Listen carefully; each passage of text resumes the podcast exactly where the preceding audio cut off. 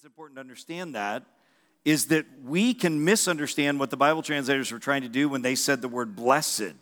Because I think when you and I see the word blessed, I think that's not what the Bible translators intended, but what we tend to think of today is that if we do this thing, God will bless us. I think that's what we typically, and that's not what the Bible translators were trying to say. They were trying to communicate, and our translations are great, but what they were trying to do was say, this is the state of being in a, a blessed or flourishing or happy place that is related to God for sure. But it's not saying, if you do this, God will bless you. And I want to show you that. But here's the big question if you look over these nine statements that Jesus is giving, describing what the state of flourishing is like, is there anything that ties them all together? Because we could easily spend nine weeks, Pastor Kyle get up here and easily spend nine weeks going through each of these nine Beatitudes, and that would be great. But when we look at them all together, what do we see? And I'm, I'm serious, take a second, look through them. Is there anything that ties them all together? Well, I'd like to sum it up for you this way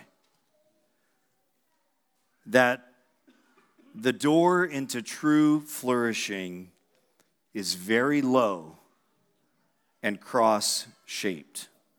The door into human flourishing is very low and it's cross shaped. Our tendency and our expectation is that if this wise teacher is going to get up there and say, I'm going to tell you what true flourishing is like, I think we expect him to say something like, Believe in yourself. You can do it. You go, girl, whatever it is. We're expecting these statements, or flourishing is when your children are all happy and you have a great job, or whatever else you would fill in, and whatever else the world would fill in. What we don't expect is that everything Jesus says here is shockingly negative. Look at them again. Poor in spirit. That's a poverty of spirit. This is this means that someone in our heart is actually experiencing a brokenness and a loss. Look at the next one mourning. Flourishing are those who are mourning. That means you're aware of the, the grief and sadness, maybe of brokenness in your own life, maybe brokenness because of your sin, maybe brokenness in relationships or things that have happened to others, and also, especially, brokenness, the suffering, the mourning you feel for the brokenness of the world itself. That when you look upon the world and you see sex trafficking, and cancers and injustice of all sorts, that you feel that. And Jesus says that's a state of flourishing. Humble. I know you and I think of humility as a positive thing, but when he says flourishing the hap- or the or flourishing of the humble, that's unexpected because this means a truly humble person doesn't get the, the honor they deserve. They're not seeking out their own honor. They're actually putting others ahead of them in service. When he says flourishing are the those who hunger and thirst for righteousness, you and I might think that sounds positive, but those are negative images. Hungering and thirsting. That means you feel the lack. You are longing for God to come and set the world to right. Flourishing are the merciful. You know what it means to be merciful?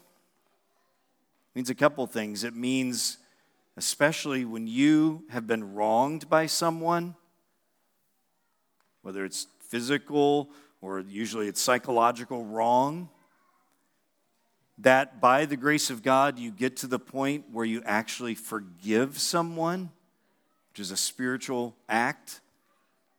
That is a that's a loss on your part. You don't get what you deserve in the sense of the justice, maybe. But this, this, is, this is a place of happiness when you are actually letting other people go even when they've wronged you. Peacemaking, this means, again, giving up your rights a lot of times. Maybe in an argument with your spouse or someone else, you don't, to say to yourself, I don't need to win here. I'm going to make peace because that is more important than winning or being right. Jesus says that place of losing something is actually the place of happiness. And if you don't think I'm, if you think I'm just making this up, this is how it ends. Look at the last, the last beatitude. You're happy when you are persecuted, reviled, slandered, and misrepresented. How many of you like that? how many of you like to be slandered, misrepresented? I'm an Enneagram 3, but I don't think it's just me. That when I say that there's nothing that presses my buttons more or hurts my heart more to feel like someone has spoken not true of me in an, in an ill way. That just crushes me. And Jesus says that is the place of true happiness. So, what is going on? Jesus is radically seeking to reorient our whole values, our understanding of the world, our understanding of this thing that drives us. How do you find true peace and flourishing and shalom in your life? By saying to us that the door into that true life that you long for is very low and cross shaped. Jesus is saying, Do you want to know the answer to the question that is driving all that you do? It's found in His own way, what He teaches and what He models. Forgiving others, being humble, being a peacemaker, being merciful, experiencing the longing and the loss of, of seeking for God to set the world to right, enduring malignment and misrepresentation for the sake of Christ. These are Jesus' vision for true human flourishing. It's crazy. It all is so much the opposite. It's what our souls and our bodies scream is not true, not right. But Jesus is saying that though these ways are very unnatural to us in our human brokenness and sinfulness, they are, in the great paradox of the truth of Christianity and Jesus himself, they are the way to life. And have you ever asked yourself what the second half of these Beatitudes are doing? Like we, we just said that those are all statements, shocking statements of happiness, but this is where the second half of them matters. Because in every case, the second half of each of these Beatitudes explain why what Jesus said is not crazy. Look at them again.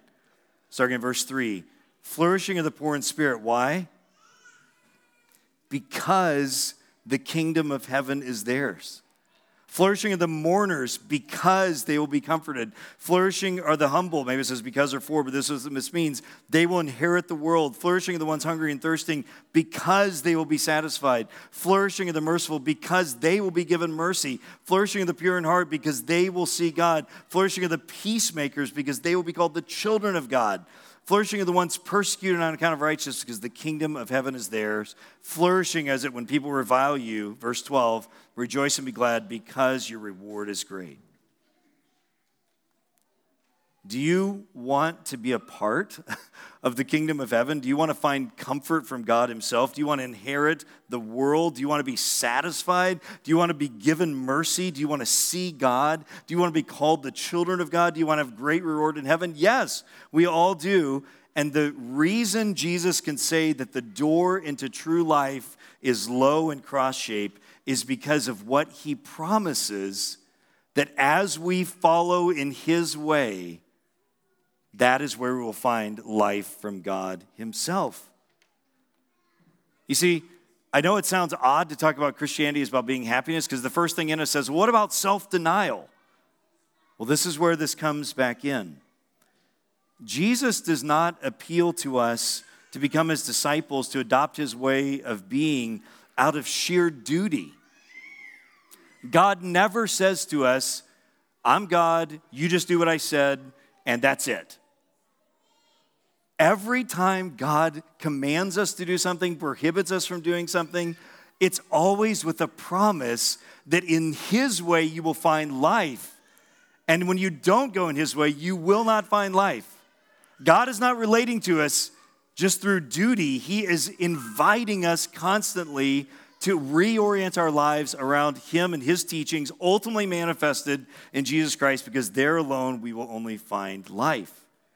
Every one of God's promises are what motivate his calls to our, to our lives. As I often say at my church, and I say to my children as well, do you know what really motivates us? It's not duty, it's beauty.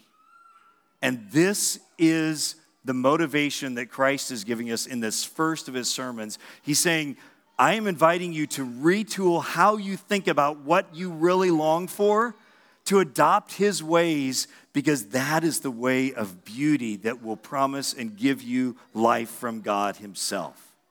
Of course, there's a place for self denial, for cross bearing, as Jesus indicates here and, and other places. He's the ultimate model of that. But you have to understand that the motivation for self denial in our lives is always based on the appeal that on the other side of that we'll find true life. In fact, that was true for Jesus himself. Do you know what the book of Hebrews says? Why did Jesus himself endure the cross and all its shame? Do you remember? Anybody? Why did Jesus endure the cross and all its shame? For the joy set before him. And that is how he motivates us as well to say there is joy, there is life on the other side of suffering. And so, too, here, friends, this is what Christ's Beatitudes are. They are Jesus, the wise teacher from God, the Son of God incarnate, offering us a vision for where life is to be found. And it's a shocking answer. It's found in living in this way of humility and the way of the cross. And He is seeking to reshape our values, our habits, our loves, our customs around this reality that we are all motivated to find our true happiness. And He's saying, that's not a bad motive, but I want to show you that the way to find it is not in what anybody else in the world is offering, but in adopting his way. And so, just to conclude this, we can return to my dear Hindu friend's question when he asked me, How do you be happy as a Christian? Well, my answer to him on that day was as unexpected to him as it was to me that the door to happiness is very low and cross shaped. It's not the answer that other world religions or philosophies are going to give you, that life comes through suffering. But of course, doing the Beatitudes isn't going to solve all of our problems instantly, but this is the way of following Christ. And so let me just conclude this by reminding you of something that you really can't know something until you start doing it. So, I, of my six kids, six of them have successfully graduated from the Jonathan Pennington School of Driving. You know, I've taught six kids to drive. I mean, yeah, there have been a few accidents on the way, believe me, but they've all learned to drive. And but only one of them has learned to drive a stick shift because of a brief time where we had this this car. But driving any car, or especially driving a stick shift, is such a good example you can read about it, you can observe it, but you don't really know how to drive until you get behind the wheel and do it. And that's true for all driving, but if you drive a manual transmission, you know it's especially, there's nothing like the feeling of being on a hill, the car dies, you're starting to roll backwards, you got to throw it into first and get it. Can I get a witness? I mean, that's a particular feeling that is unlike any other. But you, and if you haven't had that, you don't know what we're talking about. You can just imagine it. But once you've actually experienced it, well, friends, that's true of everything. Riding a horse, writing a book, running a company, roofing a house, putting in an IV, everything you do, you can know about it, but it's not until you actually start to do it that you can really know what it is. And so, my simple invitation to you today is to read these Beatitudes and try to live in Christ's way and see what happens. To lean into being a person of mercy, a peacemaker, humble Lean into being involved in setting the world to right, which is Christ's work as well. And you will find, shockingly, that that's where life and true flourishing is to be found. Let me pray for us. We thank you, our Father, for overabundant kindness that you have given us this day of breath. And I pray that you would now breathe your breath upon us anew. Fill us with your spirit. Increase our joy. Increase our hope. Increase our love. Bless these people. Bless these children. Bless these parents. Bless these grandparents. Bless all those here today with the filling of your very self that we might taste and see your goodness. We pray these things in Christ's name.